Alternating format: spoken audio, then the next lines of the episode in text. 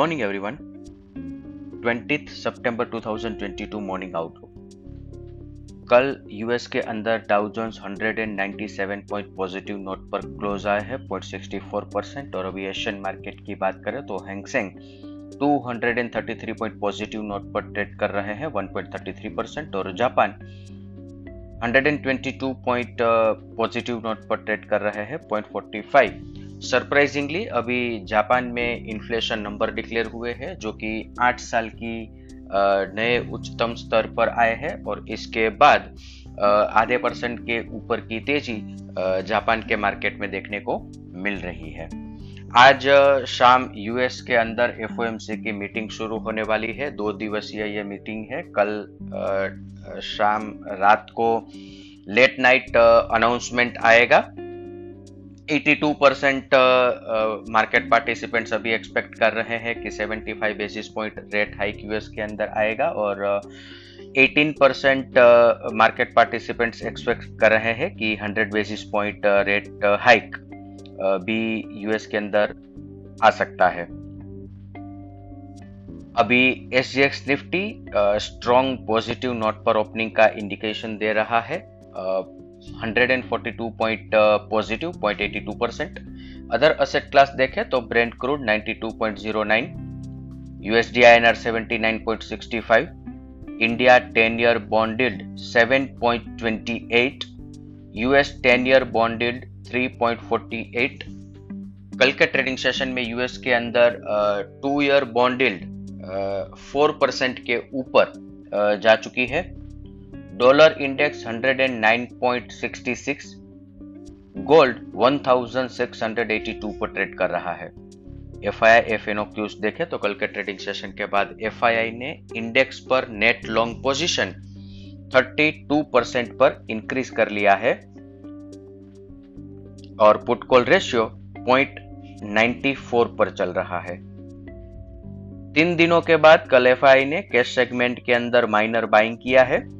और derivative front पर देखें तो स्टॉक फ्यूचर के अंदर सेल किया है, इंडेक्स फ्यूचर बाय किए हैं, यहाँ पे फ्रेश लॉन्ग पोजीशन क्रिएट की है as well as short position reduce की है। इंडेक्स कॉल ऑप्शन शॉर्ट किए हैं और इंडेक्स पुट ऑप्शन भी शॉर्ट किए हैं। पुट ऑप्शन के अंदर स्ट्रॉन्ग शॉर्ट पोजीशन क्रिएट की है। ओवरऑल पॉजिटिव सेंटीमेंट की तरफ़ ही पोजीशन क्रिएट की गई है।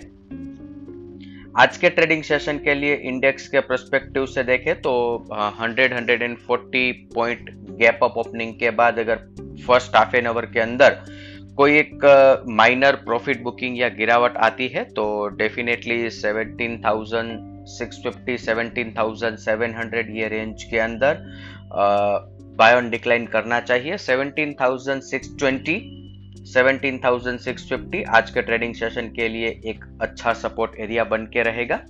ऊपर की तरफ़ 17,850 एक रेजिस्टेंस एरिया बन के रहेगा।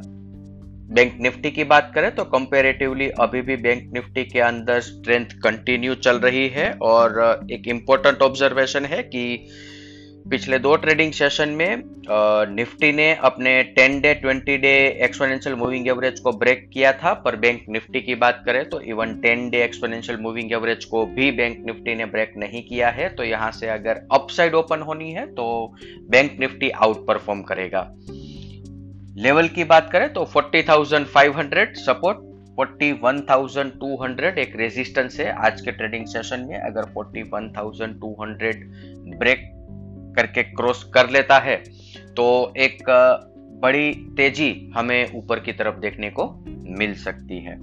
Stock in news Canfin home कल ये स्टॉक के अंदर सात परसेंट की गिरावट देखने को मिली है और मार्केट आवर्स के बाद ये अनाउंसमेंट आया है कि कंपनी के एमडी और सीईओ ने इस्तीफा दे दिया है।